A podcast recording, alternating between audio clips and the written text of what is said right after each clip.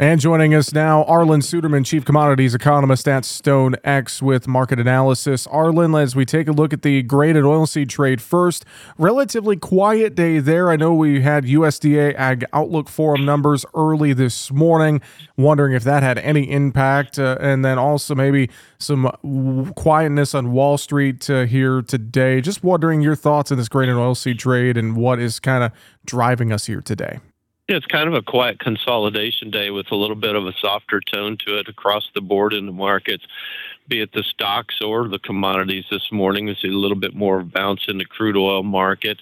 Um, but when you look at USDA's outlook forum numbers that were released early this morning, not a big impact. We did see new crop November soybeans pop a little bit when the numbers first come out because USDA is not calling for an increase in acreage this year.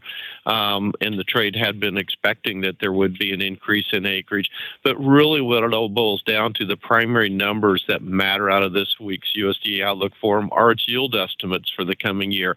Not that those yield estimates, you know, reflect any type of great wisdom or anything, but they are the yield estimates that will likely be in USDA's WASDE report containing its first balance sheets for the 23 24 marketing year. So, whether they're right or wrong, they're the numbers that will be traded when that balance sheet comes out.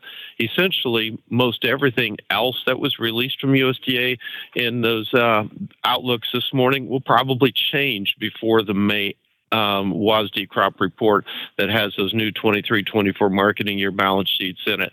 The acreage numbers that are in there are immaterial because USDA next week will be surveying farmers on what their actual intentions are.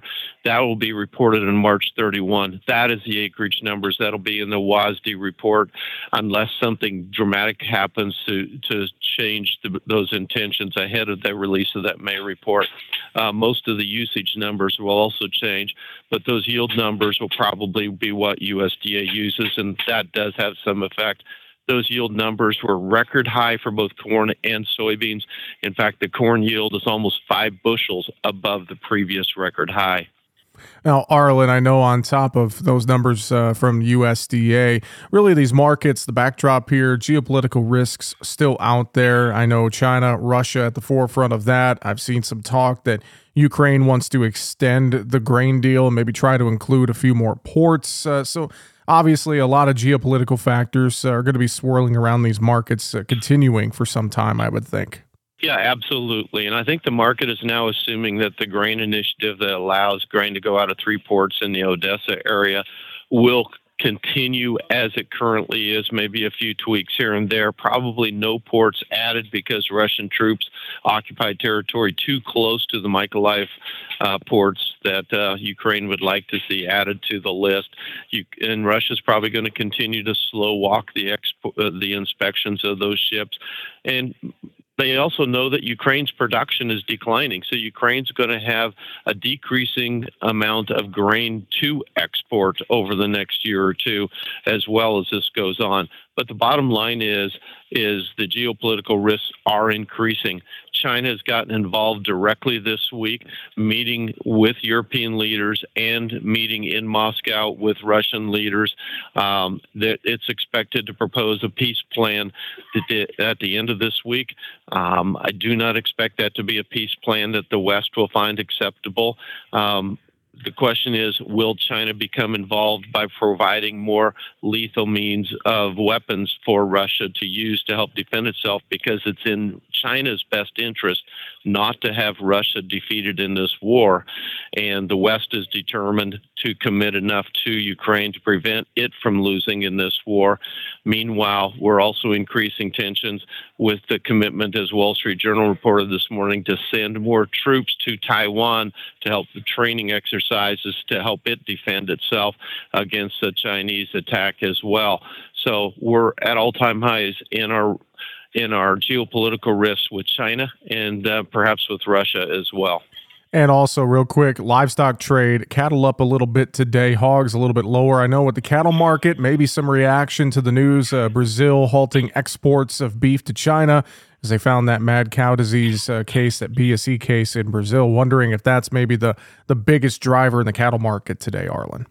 Yeah, and what a lot of people don't realize is China has very quietly become one of our top export customers of beef. And uh, with the atypical case of uh, um, of mad cow disease in Brazil and shipments from Brazil to China being shut off for the time being, that is expected to certainly provide some support for U.S. beef sales to China.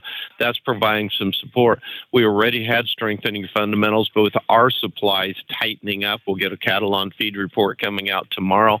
Expected to show on feed numbers down nearly 4% from year ago levels as that trend continues due to our shrunken cow herd that's been contracting the last couple of years.